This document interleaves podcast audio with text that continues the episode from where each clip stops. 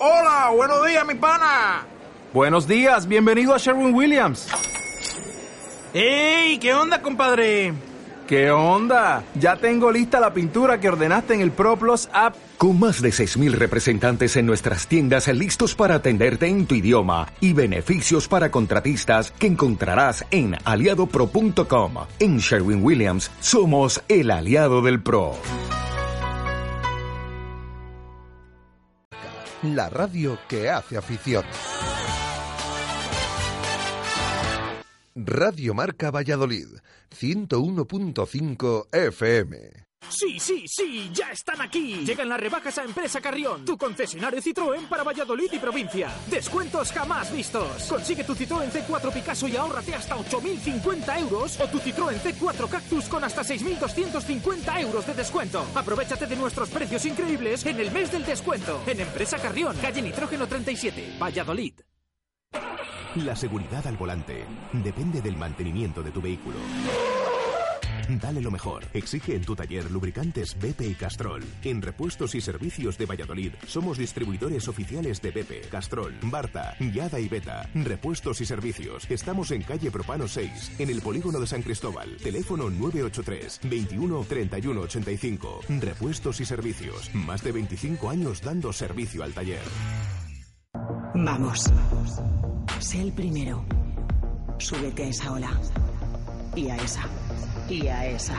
Adelante, mis valientes. Sé atrevido, sé fuerte y descubrirás océanos a los que nunca nadie ha llegado. Nuevo BMW X1. Explora lo desconocido. Descúbrelo desde 29.300 euros con Plan PIBE en Fuenteolid, Ciudad de La Habana 69, Parque Sol, Valladolid.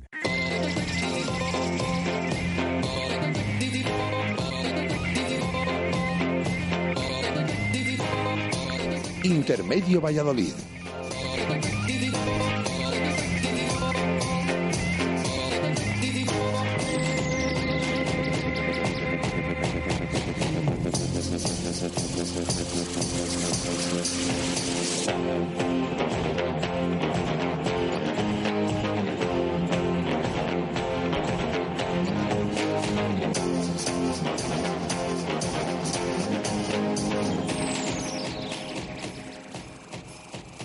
Siete y 2 minutos de la tarde. ¿Qué tal, señores? Bienvenidos un martes más a la tertulia desde el Hotel La Vega. Les saludamos desde la avenida Salamanca, kilómetro 131, aquí.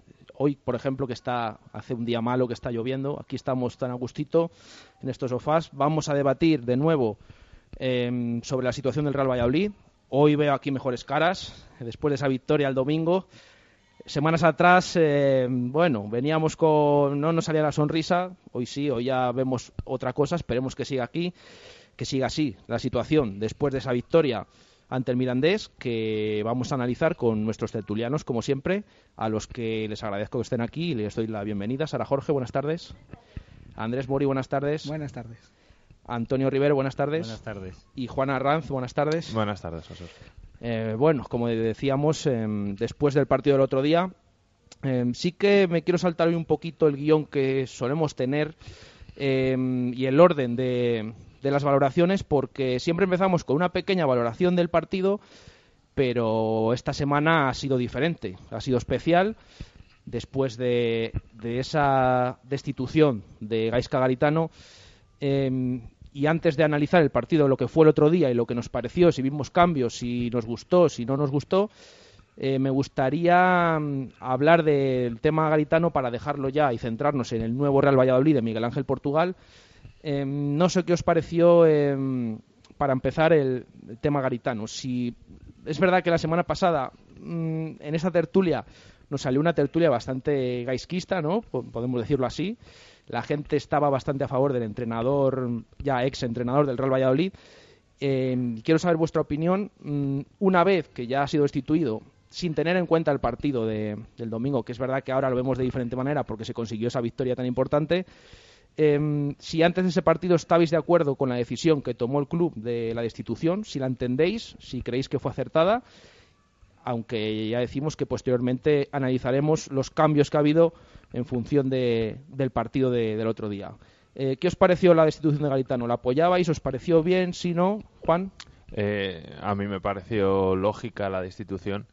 Es una pena que no haya cuajado en Valladolid Garitano. Se despidió como un señor y yo eso lo valoro. Le deseo mucha suerte, pero creo que aquí no encajó. Bien porque no le dieron las piezas que él necesitaba para realizar su fútbol, bien porque tampoco él se supo adaptar a los jugadores que tenía en la plantilla, pero incluso él mismo ha reconocido posteriormente que las cosas no habían funcionado y que en cierto modo entendía la destitución. Yo creo que es algo que se tenía que hacer. Quizás por el tiempo parece un poco prematuro y 9 jornadas pues no parece demasiado para ya destituir un técnico, pero sinceramente el equipo, en lugar de mejorar, que tanto se habló de un equipo en construcción al principio, en lugar de mejorar lo que hacía era empeorar semana tras semana, y el Valladolid no se puede permitir el lujo de estar en el primer cuarto de la temporada en puestos de descenso. Sara, ¿qué te pareció la destitución de Garitano?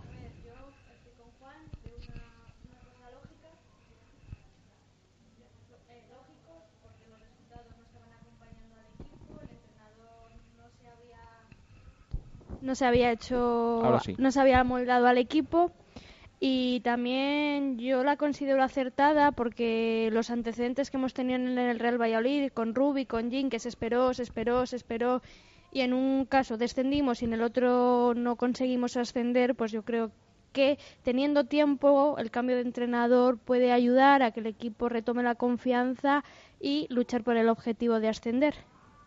Andrés, ¿qué te pareció esa destitución? Pues dolorosa, pero justa y necesaria, porque bueno, a la vista de lo que han dicho mis compañeros, pues bueno, desde el inicio de la temporada en Córdoba, pues bueno, yo no sé si fue, como decía él, que ya empezamos mal y el equipo parece que bajó los brazos o la moral decayó, pero desde ese partido pues la línea del equipo no ha sido para nada ascendente, ha sido plana y descendente. ¿Que ha sido culpa de Garitano al 100%? Pues no, está claro que no. Siempre hay mogollón de circunstancias que te pueden afectar a esto.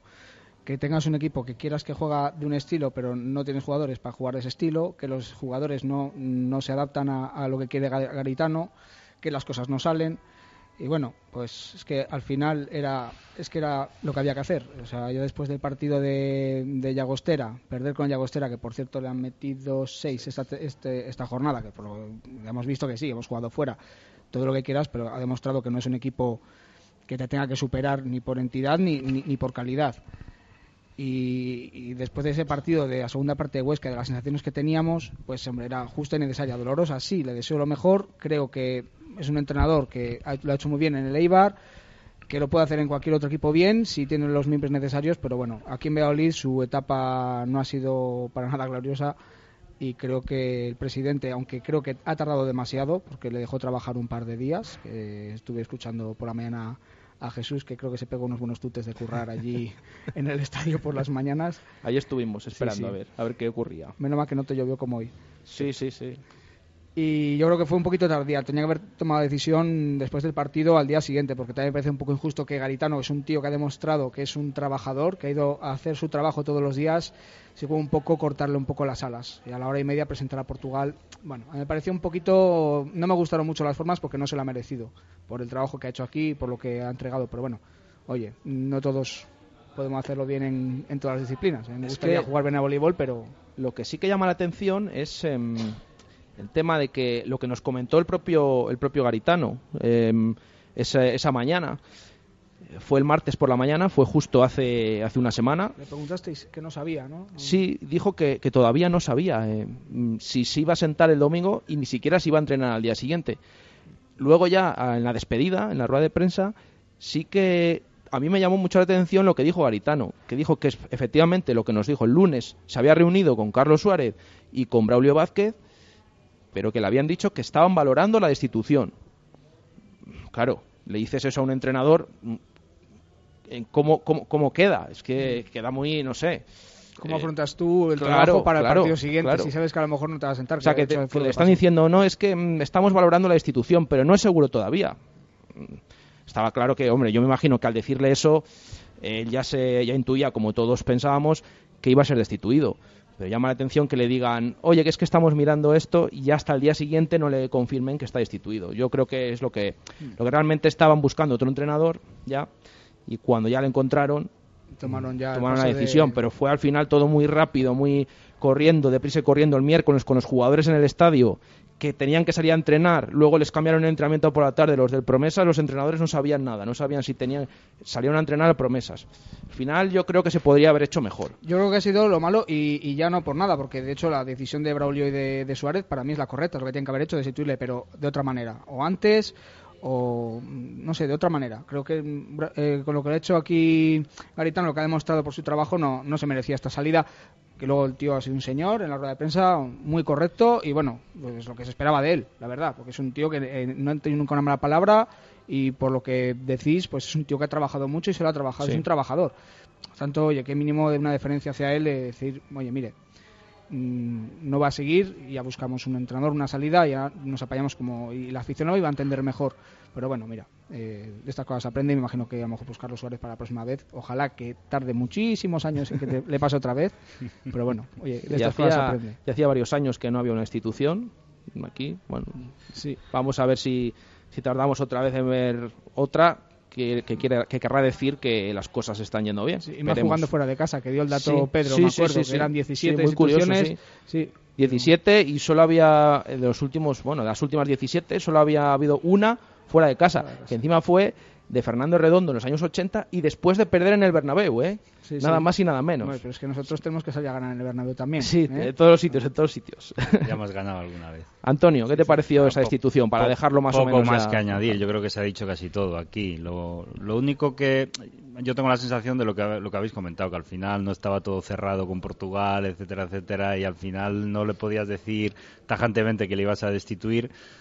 Y al final, pues eso, es jugar un poco a las dos bandas por si acaso, ¿no?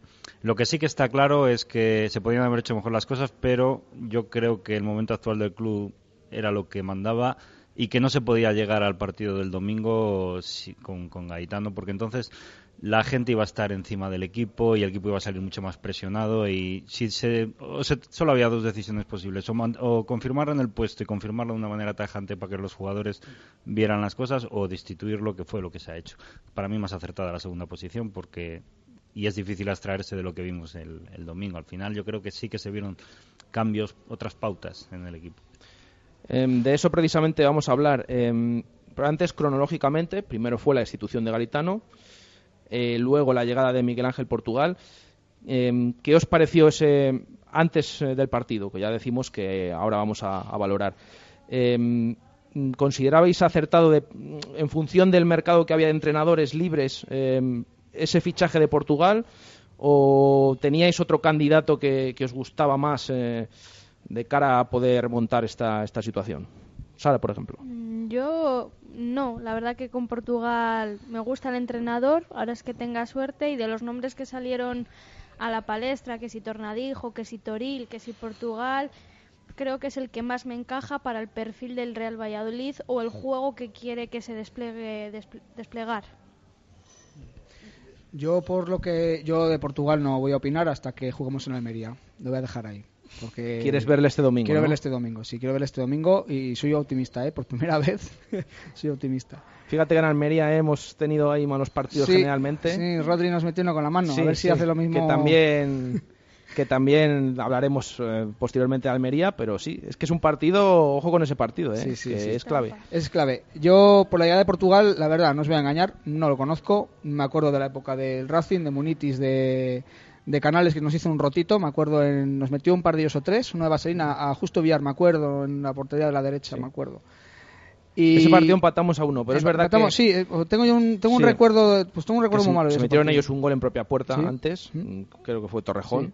Luego empató Canales, pero sí, es verdad que en Santander los años que estuvo, bueno, es verdad que al final, como todos los entrenadores, les acaba el ciclo, acabó destituido la tercera temporada, sí. Pero bueno, ya el primer año les dejó décimos, en primera división, que mira cómo está el Racing ahora, sí. Para pensar en esa posición, un décimo jugando en primera con el Promesas, sí. Bueno, pero hay que mirar la plantilla que tenía el Racing también sí, también que era muy bueno, que solamente con los dos que tenía, claro, arriba, como decíamos, el dúo sacapuntos ese famoso de Zigic Munitis, sí.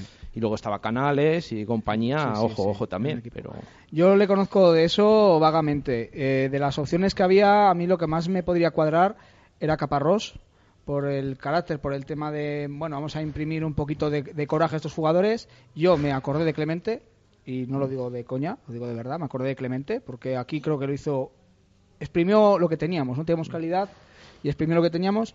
Y luego, bueno, yo en el Twitter de Marca opiné, y bueno, me parecía casi imposible, evidentemente me parecía un poco locura, pero yo había pensado en Rubén de la Barrera, porque me gustaba Rubén de la Barrera, sí. Ya me comentaste tú, que tú estás muy puesto, que era muy complicado, pero... Bueno, ahora está en el Guijuelo, ahora está entrenando al Guijuelo en segunda vez. Sí, no, de Guijuelo sé yo bastante, sí. Sigo al Guijuelo por un amigo que lleva al Guijuelo, sí. Así que, pero bueno, Rubén de la Barrera era mi opción, y si no, Joaquín Caparrós, y si me está escuchando Suárez, oye, si esto sale mal, Javier Clemente...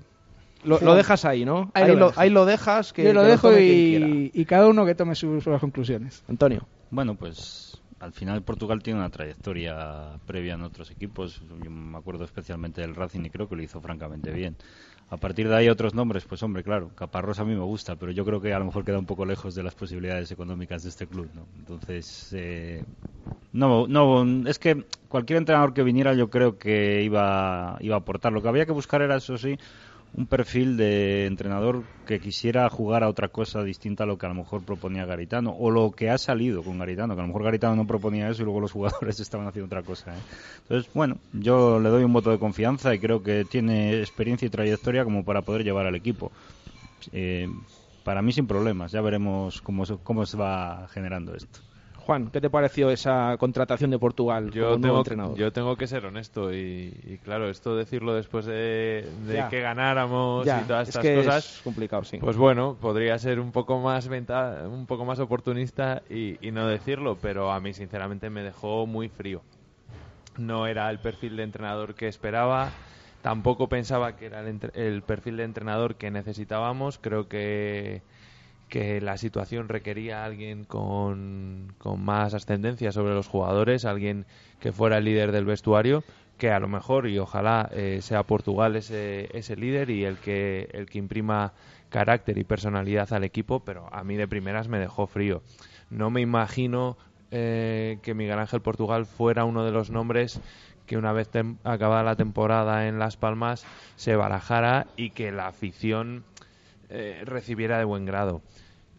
Luego, a posteriori, escuchándole las ruedas de prensa, las referencias que llegan, pues es todo más positivo, y ya ni te cuento después de haber ganado al Mirandés, pues ahora parece Van Gaal, no sé si Van Gaal es el mejor entrenador para decir, pero Guardiola o cualquier entrenador top.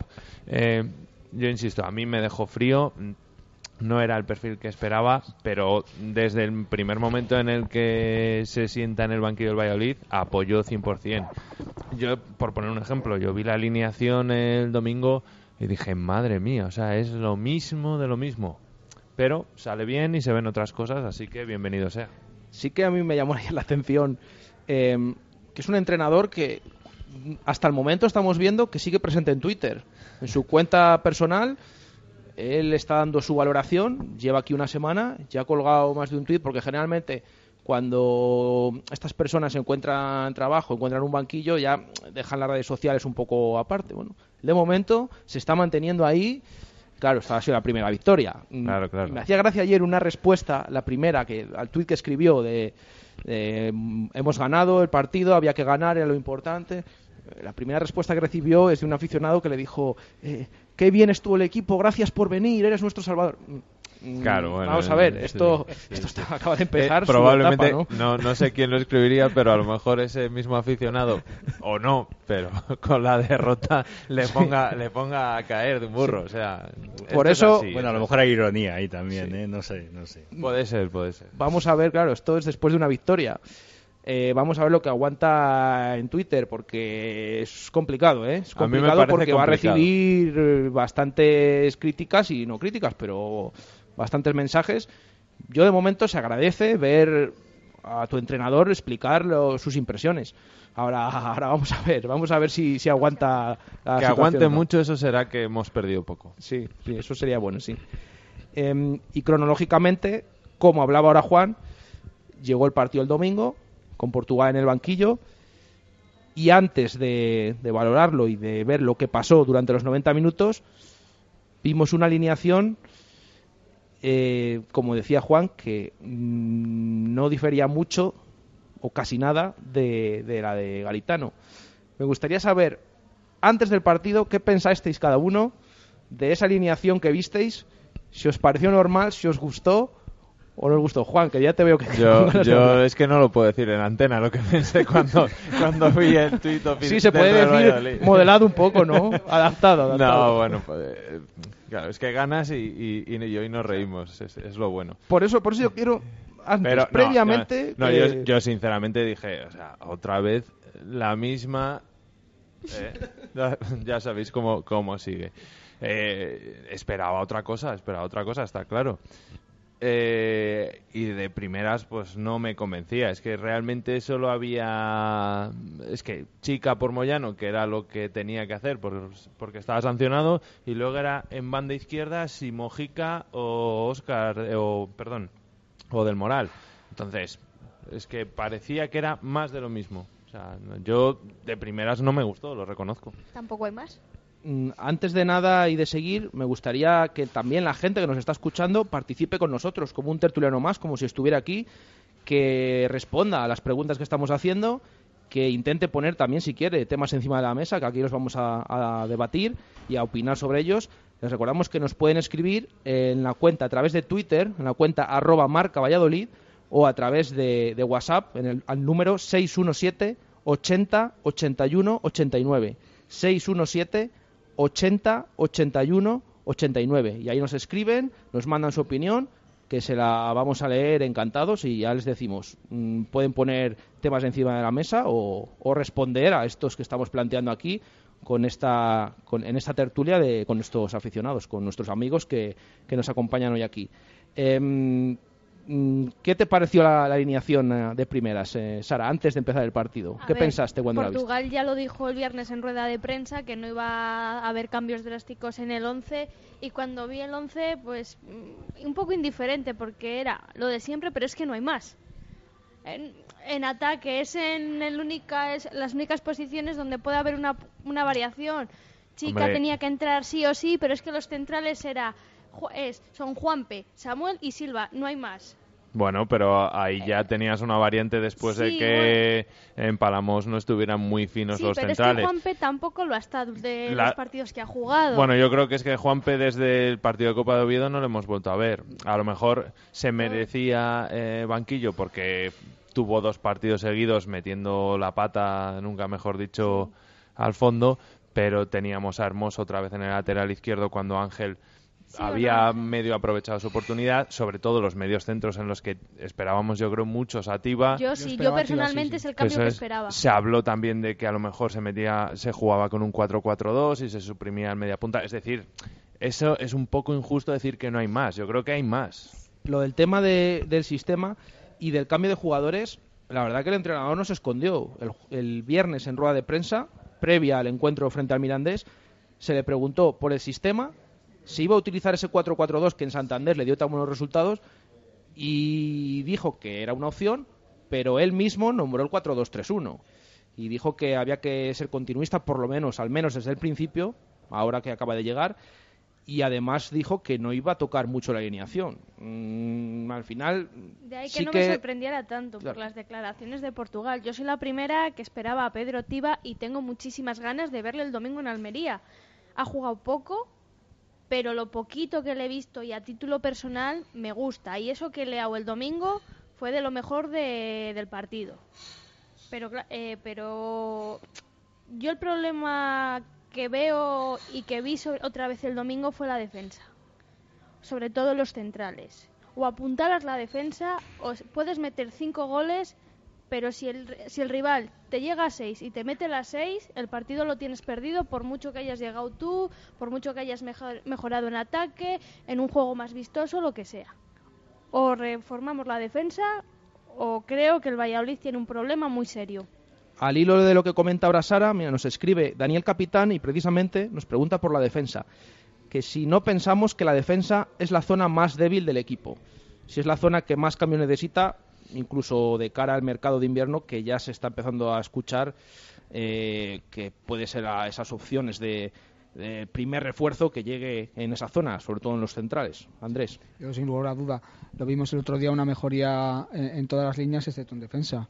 Es verdad que estuvimos muchísimo más juntos en las líneas que en otros partidos, han estado más respaldados, pero luego los fallos de marca y en los corners que nos remataban todo, era el problema. El problema era que la marca se perdía, y ese problema es de los centrales, no es ni de los laterales ni de los medios centros, es de los centrales. Y fue la línea que desde luego más floja estuvo.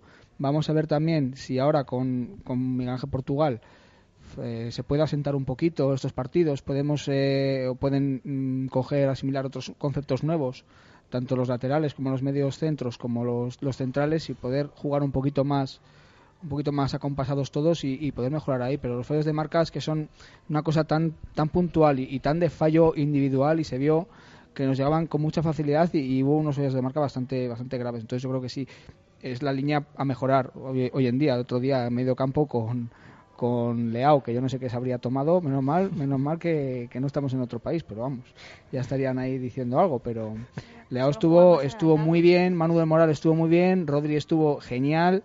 Yo sí me esperaba, al hilo de lo que preguntabas antes, de qué pensamos cuando empezó el partido, la alineación yo inicial. Me esperaba a Tiba y me esperaba un 4-4-2 quizá con Rodri y con Diego Rubio, porque bueno, a lo mejor jugando en casa, y a lo mejor fuera cambia un poco la cosa, a lo mejor jugando en casa con el Mirandés, que a lo mejor es un equipo de una entidad un poquito más baja que para ser la segunda división, digo, a lo mejor se atreve un poquito. Pero bueno, cuando lo vi, pues la verdad, pues igual me quedé un poquito diciendo, pues más de lo mismo, como dijo Tosak, que al final juego con los mismos 11 de siempre.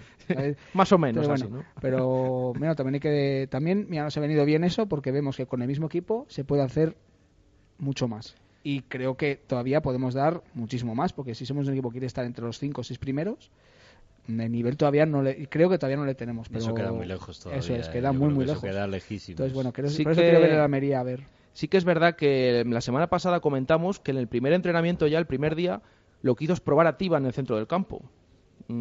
Sí que, bueno, vimos una posibilidad, pero es que al día siguiente probó otra cosa. Y al día siguiente probó otra cosa. Fue probando diferentes cosas durante la semana. Lo que sí advertimos el viernes, que en todas esas pruebas que había hecho, tanto a puerta abierta como a puerta cerrada, siempre había mantenido a 8 más o menos en el 11. Fijos. Y siempre había probado sobre todo en 3 posiciones. En la defensa había mantenido siempre a Samuel en los entrenamientos, y había cambiado, había alternado Marcelo Silva o Juanpe. Había estado cambiando, al final se decidió por Marcelo Silva. En el centro del campo también había mantenido a Timor siempre en todo momento, y había estado probando con André Leao o con Tiba. Al final salió André Leao, que como decís, ahora lo hablaremos, es una de las cosas que más me sorprendió a mí, particularmente el partido que hizo el portugués. Y también en la zona de ataque, a Oscar le había mantenido fijo, pero el acompañante también había probado a los dos. Imagino que quiso probar a los dos delanteros, tanto a Rodri como a Diego Rubio. Al final se decantó por Rodri, pero siempre manteniendo a 8 fijos, que eran 8 contando Chica, que ya había jugado, y Oscar, que entraba por Guzmán con respecto al partido de Palamos, pero siempre manteniendo esos 8 fijos. Al hilo de lo que decimos, no cambió mucho la alineación. Nos falta opinar. Antonio, ¿qué te pareció esa alineación inicial? ¿Te pareció normal o...? Normal, porque yo miro al banquillo y tampoco veo nada. Entonces, al final dices, bueno, pues el gran problema que tiene este equipo es la defensa, y ahí no hay más que rascar. Es decir, lo que hay es lo que hay. A partir de ahí se pueden jugar variantes. Es verdad que a mí me sorprendió también no ver a Tiban en el medio campo, pero por lo demás no me sorprendió nada. Quizá, pero más por deseo mío que por sorpresa de que algún entrenador lo haga, es que alguien se decida poner a Mojica de lateral izquierdo. Es una cosa que a mí me gustaría ver en este equipo, porque creo que tenemos, no sé si es que todos los extremos derechos de segunda división son buenísimos, o es que nuestra banda izquierda es penosa. Entonces, a mí me da la sensación que ahí necesitamos un cambio, pero bueno, ese cambio y el de los defensas centrales yo creo que es forzado, que tiene que llegar quizá más a los defensas centrales en diciembre, con caras nuevas.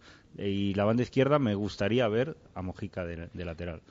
Fíjate que sí que ha sido una cosa también que ha probado en algún entrenamiento, porque porque sí que lo que ha hecho desde el principio, con Ángel ha entrenado lo justo. Ya desde el principio entrenó con el Promesas, y ha habido entrenamientos la semana pasada que solamente utilizaba a uno de los dos porteros del filial. El resto de la plantilla, salvo que le faltara algún puesto para hacer un partido tal, no la había utilizado. Y sí que, claro, al no estar Ángel siempre, y al no estar Mojica en el presumible 11 titular, como así fue, sí que en algún entrenamiento le ha probado como lateral, al no tener suplente.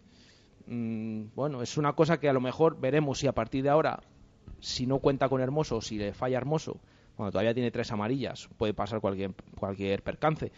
No sabemos todavía si va a mirar al filial o se decantaría en este tema por Mojica en el lateral.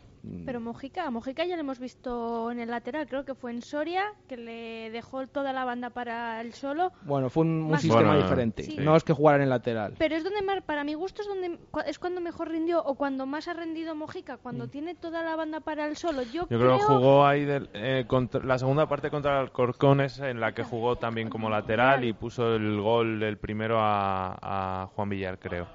Yo sí que quería romper una lanza a favor de la defensa.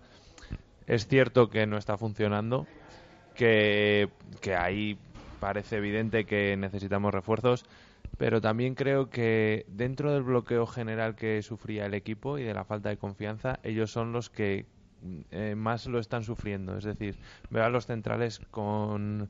en general toda la línea defensiva con fallos que no son tampoco demasiado normales, o sea, midiendo mal, con inseguridad, salgo y luego reculo, el fallo en el salto del otro día en Palamos de Marcelo. Es decir, creo que a pesar de que se necesiten refuerzos, también con más confianza, con una dinámica positiva, van a mejorar su rendimiento. Pero es lo que te decía yo antes, a lo mejor con un sistema nuevo y cogiendo nuevas ideas y teniendo las líneas más juntas, se pueden sentir a lo mejor más seguros, sí. Y a lo mejor pueden tener la confianza que ahora han perdido, sí. A la hora de algún balón dividido o de ir a por el balón y afrontar al balón. No se puede ser, pero vamos. Yo creo que eso, que hay recorrido para que mejoren su rendimiento los 4. El otro día Chica a mí me gustó mucho. Sí, y después de haber estado tanto tiempo sin jugar, yo creo que tiene mucho mérito. Fijaos que a mí el que más dudas me ofrece es el lateral izquierdo, Hermoso. O sea, sincera, yo sigo sin verlo. Sigo sin verlo. Y a mí Hermoso, curiosamente, a mí en Palamos sí que me pareció que estuvo mejor que otros días. Y el otro día, a ver, todo el equipo estuvo bien, pero yo tampoco creo que lo hiciera mal. Pero es verdad que brillando todo el equipo, haciendo buenos minutos... No estuvo mal, ha tenido partidos peores. Pero yo vi una diferencia fundamental entre la banda izquierda y la banda derecha. Por ejemplo, para mí en la segunda parte salió el 22 del Mirandés, que era muy buen extremo, y le puso las cosas difíciles a Chica. Se las puso muy difíciles porque entraba constantemente por banda, intentó filtrar balones, de hecho generó ocasiones de peligro, pero así todo yo veía más oficio y más dureza y no sé cómo decirte, más veteranía en ese aspecto que en la banda izquierda. En la banda izquierda al final tengo la sensación de que somos muy blanditos y eso hace que la gente nos explote por ahí y nos haga peligro. Y en la banda derecha nos lo pueden hacer igual, pero las sensaciones son distintas porque hay... Yo recalco un poco el partido de Chica, a mí me pareció muy bueno y lo tuvo difícil, ¿eh? Sobre todo en la segunda parte, a mí me parece que el chico que salió el 22 me parecía muy bueno, Alex García. Muy buen futbolista y le buscó las cosquillas a Chica y Chica se mantuvo el tipo más que dignamente, ¿eh? Luego vamos a hablar de actuaciones individuales como la de Chica, la de André Leao. En global, ¿qué os pareció el partido? ¿Qué cambios visteis con respecto al Real Valladolid de Garitano? ¿Os sorprendió? ¿O os pareció que los jugadores estaban extra motivados? ¿Qué diferencias visteis con respecto a Garitano? Yo solo vi un cambio y fue la actitud, sobre todo en los primeros 15 minutos. El Valladolid salió a jugar, a tener el balón, a ir al ataque, cosa que cuando estaba Garitano esa actitud no se la había visto a los jugadores más que en momentos puntuales, como puede ser el día Soria, que sí que parece que salieron un poco más espabilados o con ganas de llevarse la victoria, y es la diferencia que vi, la actitud y la motivación de los jugadores. No sé si es porque... querían tirar para arriba, brindar un triunfo a la afición que les reconciliara para así de cara al partido de Almería tuvieran más apoyo, no recibir tantos palos constantemente y poder afrontar los partidos venideros con un plus de motivación. Yo, bueno, aparte de que el equipo salió mucho más mandón y con mucho más al ataque y agresivo, yo creo que sí que vimos pequeños toques por parte de Portugal.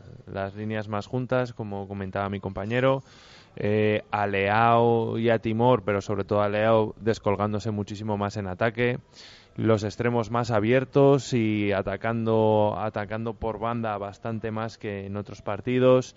Yo creo que principalmente esos fueron los cambios que vimos. No sé, yo vi al equipo el primer cuarto de hora, yo creo que es muy muy bueno, y en general vi al equipo pues más a gusto con el balón, más junto, y sobre todo el papel ese de los... Con Garitano veíamos a los dos mediocentros muy cerca de la defensa, muy anclados atrás, nunca se descolgaban.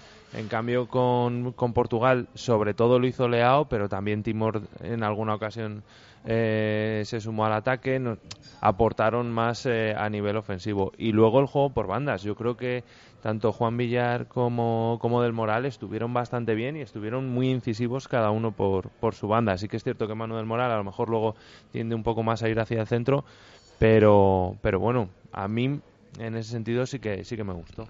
Antonio. Pues yo cuando oigo al entrenador durante la semana que dice que lo que quiere es que el equipo juegue más la pelota, que liberar un poco la tensión que tenía acumulada el equipo y demás, y veo los 15 primeros minutos, digo, ¿cómo voy a criticar a este entrenador si es exactamente lo que está haciendo el equipo? Es decir, es como si hubiera tocado un botón y ahí hubiera una válvula de presión que sale presión, porque el equipo estaba relajado y sobre todo en ataque.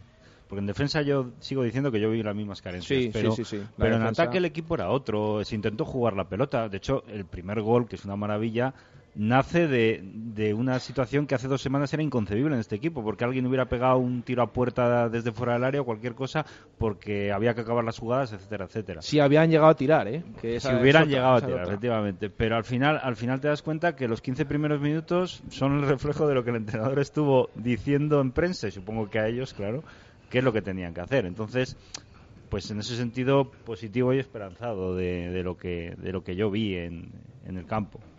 Respecto a lo que decís, es verdad, líneas más juntas, presión, y además quiero decir que eso de que el Mirandés es un equipo de segunda fila, bueno, el Mirandés lleva una racha muy buena y a mí me parece que tiene muy buen equipo, ¿eh? El Mirandés este año yo creo que no va a pasar como el año pasado, ni muchísimo menos. Sí, además es que es un equipo difícil. Es un equipo muy difícil. Que curiosamente está haciendo mejores partidos fuera de casa que en su propia casa. Que se supone que es una baza a su favor ese campo de Anduba. Aunque ya hemos dicho muchas veces que no es tan pequeño en dimensiones como parece. Pero bueno, es un campo siempre difícil, se muestra siempre rocoso. Pero es curioso que fuera de casa... que todavía no ha empatado fuera de casa, en casa ha empatado un montón de partidos, fuera de casa no ha empatado, o gana o pierde, y generalmente ha ganado, incluso le metió cuatro en Elche, ganó 2-3 en Vitoria, luego también es verdad que perdió 3-0 en Tenerife o el otro día aquí, pero sí es un equipo que bueno, se defiende y ataca. Ojo. Aquí nos planteó, es verdad que a lo mejor por nuestras debilidades, pero nos planteó ocasiones que de haber entrado en la primera parte nos hubiera complicado mucho, porque entonces sí que hubiera vuelto otra vez los nervios, la gente a lo mejor hubiera estado encima del equipo. Pero bueno, los 15 primeros minutos fueron muy positivos, muy, muy, muy positivos.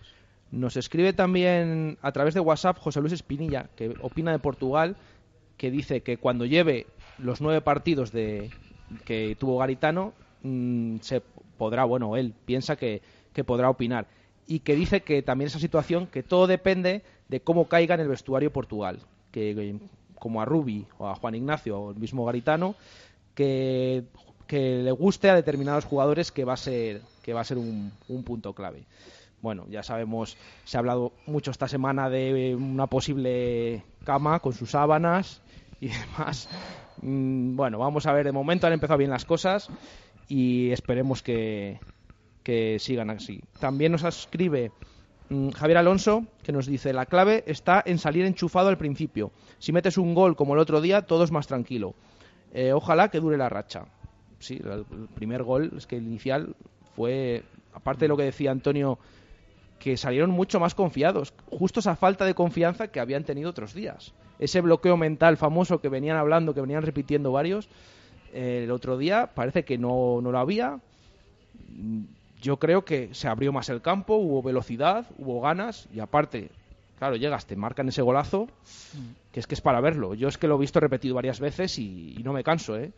No me canso con esa jugada que inicia Chica, con André Leao, esa combinación final con Juan Villar, de nuevo para Rodri de taconazo Juan Villar. Es que, vamos. No, es un gol. Sí te lo has visto, ¿eh, Jesús? Sí. Te lo has visto varias veces.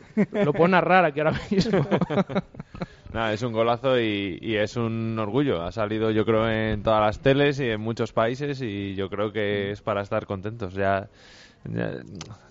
que casi todo es negativo, pues bueno, rescatamos esas perlitas. Hombre, yo con ese gol vi por primera vez a un equipo, con todas las letras, que hasta ahora no se había visto que el Valladolid fuera un equipo. Con ese gol, el Valladolid dio sensación de ser equipo. No sé si vosotros pensáis eso. Sí que es verdad que el día de Huesca, por ejemplo, no fue parecido el gol, pero se vio algo similar. En ese gol de primeras, que al final, bueno, coincidieron con esos minutos también al principio que nos gustaron a casi todos. Ese gol con esa jugada de Oscar, ese pase, ese centro de Mojica y el remate de Rodri. Se vio combinación en el equipo, aunque luego ya el de Huesca acabó como acabó el partido, porque la segunda parte tela. Pero no sé si el otro día con ese gol vimos combinación y que se compenetran bien.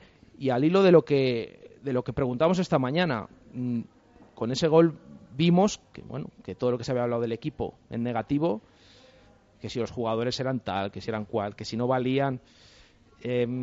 ¿Creéis que la plantilla tiene calidad? ¿Hasta dónde le da esa calidad? ¿Para salir de la zona de abajo? ¿Para quedar por el medio? ¿Para poder optar realmente a esos puestos de arriba? ¿Hay calidad en la plantilla o todavía hay que esperar a pesar de esto que hemos visto al ser solo un partido? Andrés. Bueno, pues yo de momento no la veo, la verdad. Sí, hay calidad está escondida, ¿no? Sí, de momento no tenemos, manda narices decirlo, pero bueno, ya no tenemos la calidad del equipo del año pasado, que creo que ya evidenciaba bastante carencia de calidad para ser un equipo para poder ascender. Siempre digo eso, ¿vale? No para poder jugar bien o para poder jugar mal. Yo, al hilo de lo que decía Espinilla de que hay que esperar un poquito a los 9 partidos y a la entrada de los jugadores, yo lo que vi sobre todo el otro día era que jugamos con el balón y jugamos con criterio, sabíamos lo que teníamos que hacer. Y creo que uno de los motivos principales es lo que has dicho tú antes, que Leao estaba mucho más libre. Porque cuando cogían el balón, cuando cogía el lateral Chica o le cogía el interior, tenía de apoyo siempre a un tío que sabe manejar el balón, que sabe recibir y volver a dar, que se vio en el gol y se vio a los 2 minutos, ¿os acordáis? Filtrando un balón entre Juan líneas Villar que se tiene fuera. Una ocasión muy clara. Efectivamente, Entonces eso no lo hemos visto, ¿pero por qué? Porque era un apoyo más. Tenemos el balón con criterio, no estamos con la posesión de balón famosa en nuestro campo y dándosela a Kepa constantemente. Creo que podemos tener calidad para poder llegar a hacer goles como esto en las jornadas. Pues hombre, pues no lo creo, pero ni nosotros ni nadie en segunda división.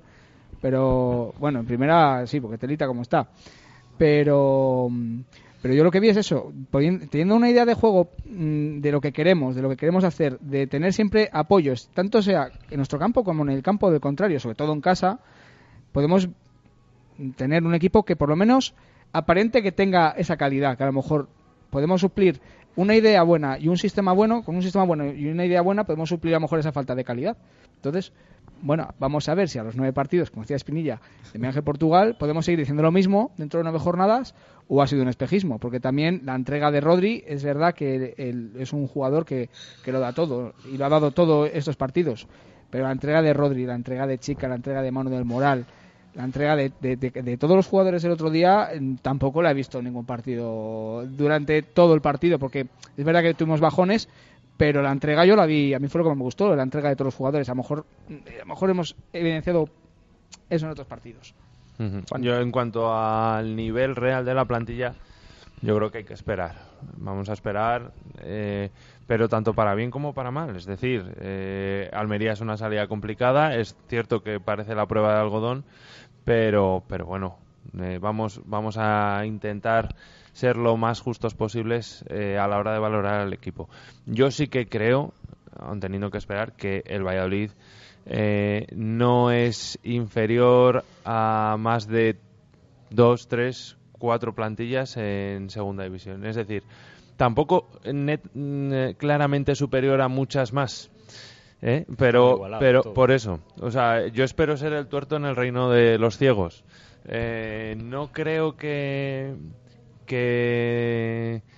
vaya a haber mucha diferencia a lo mejor entre quedar el 12 y quedar el 6. Probablemente sea más una cuestión de dinámicas, de ambición y un poco de también a lo mejor incluso de entidad de club. Lo que pueda marcar la clasificación final.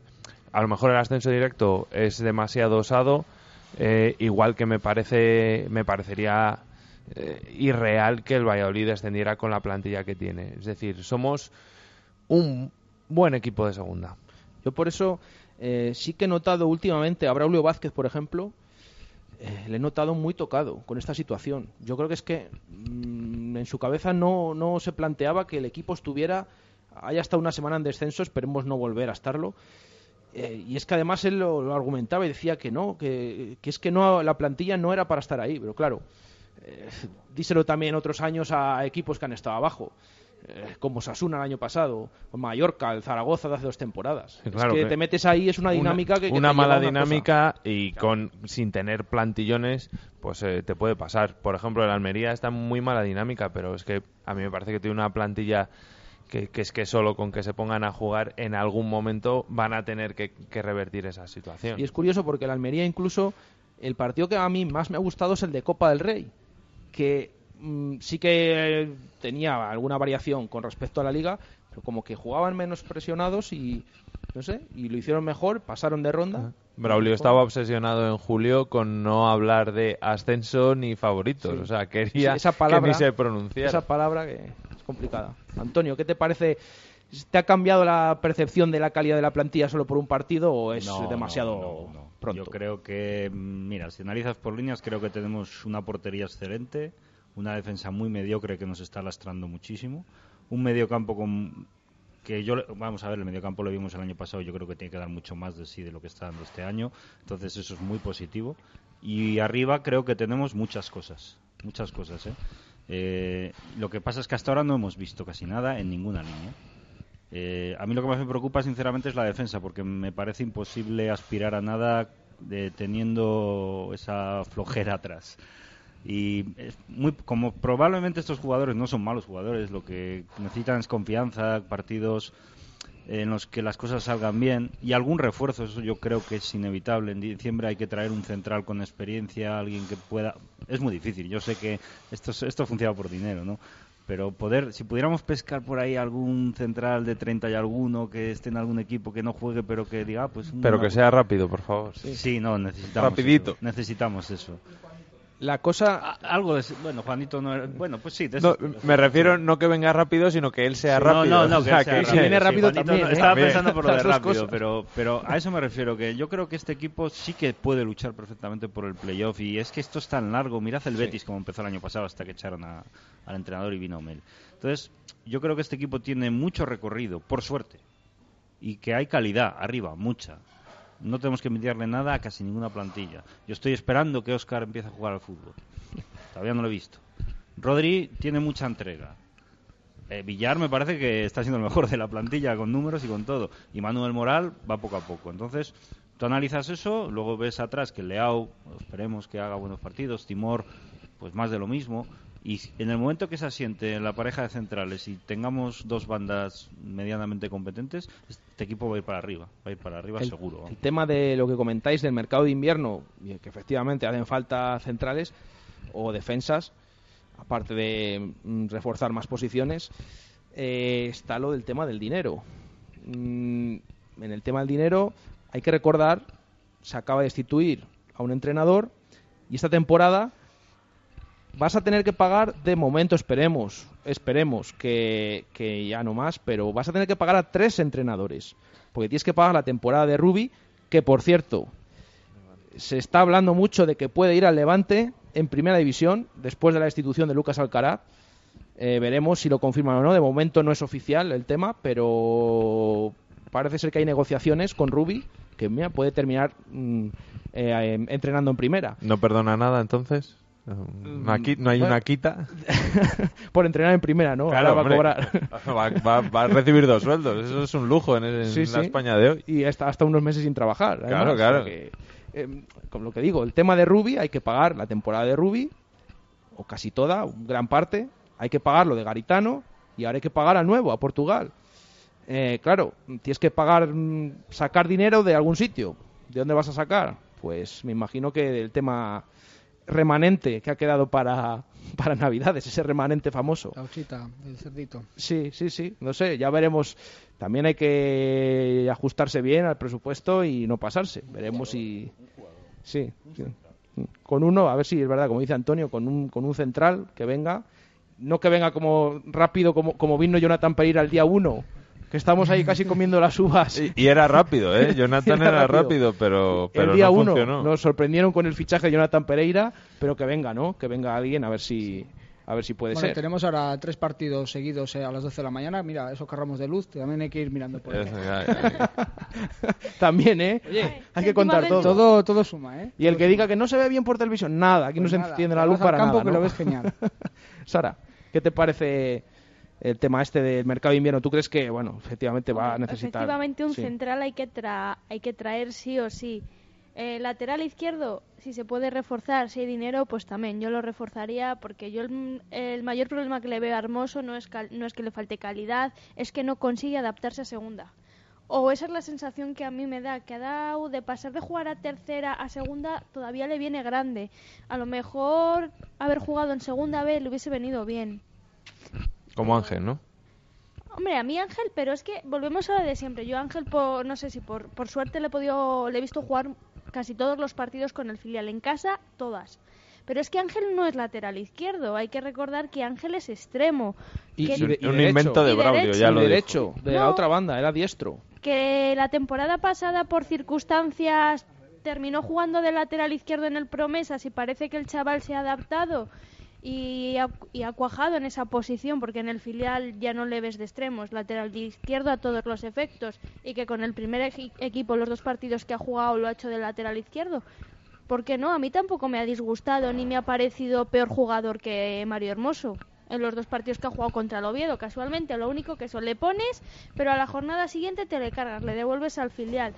Pues no sé yo hasta qué punto puede afectar a Ángel, sobre todo en el tema de ahora sí, ahora no, ahora sí, ahora no. Bueno, yo creo que tiene pinta de que Portugal, y tal y como está la situación de la plantilla, va a confiar en los profesionales y que el núcleo duro puede, a lo mejor aparece esporádicamente un canterano o rompe la puerta, la famosa frase de romper la puerta del canterano, pero tiene pinta que Portugal va a optar por los 19, creo que son, profesionales, y con esos son con los que va a ir, por lo menos de momento, a muerte. Tiene que romper la puerta, a ver si vamos a tener que poner una de esas como las de humor amarillo, aquellas que había, ¿eh?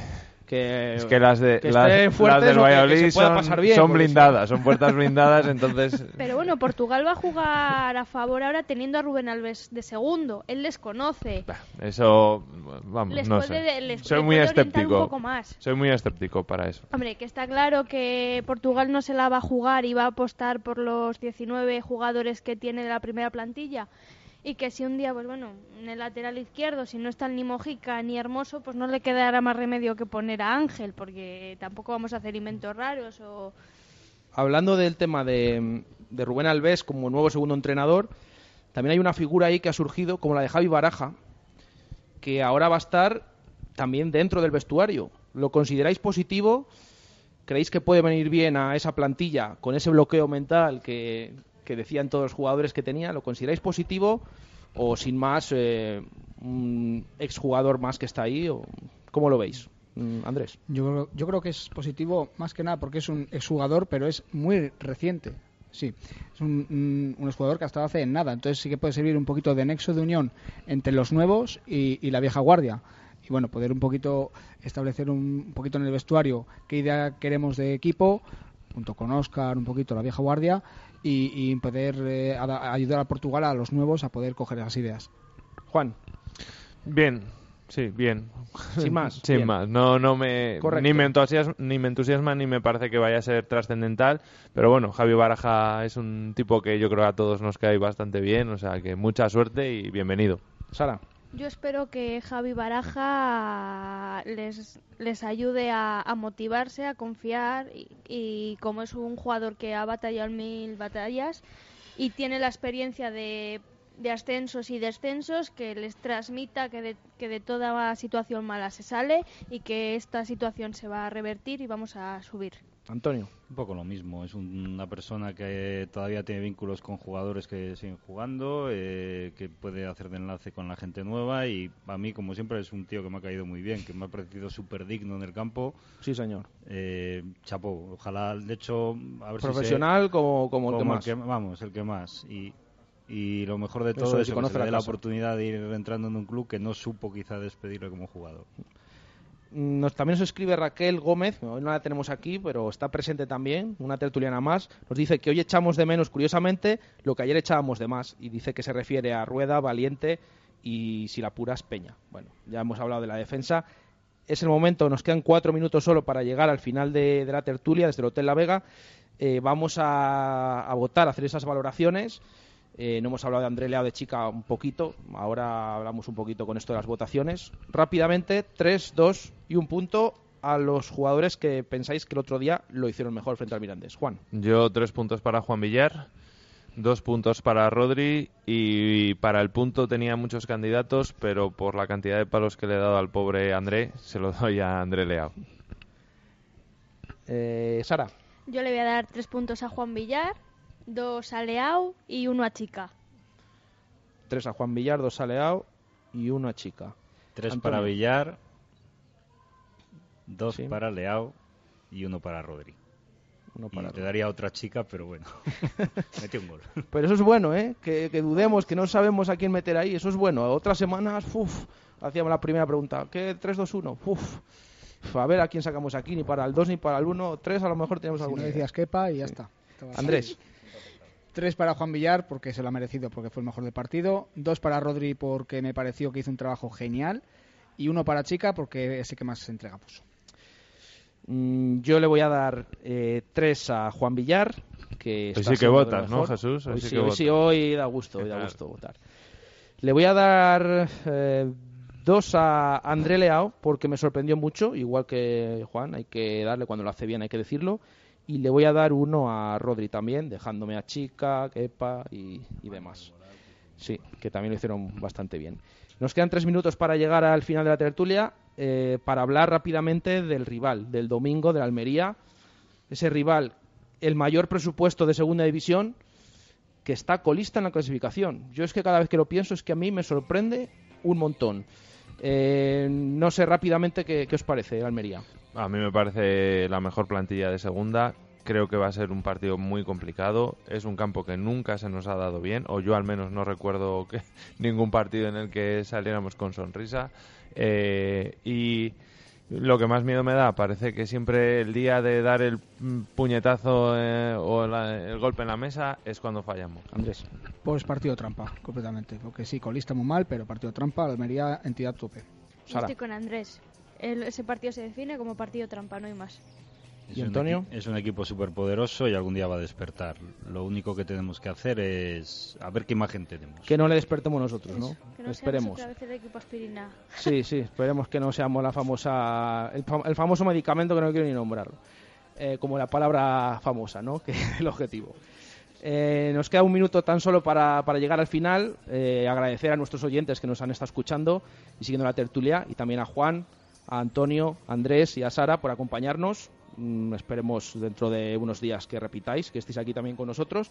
Y nos despedimos ya. Solamente comentar que mañana en Directo Marca Valladolid vamos a tener a Rodri Ríos para entrevistarle y preguntarle cosas interesantes del delantero que parece que va despertando. Y hay una sorpresa por la tarde a nivel nacional.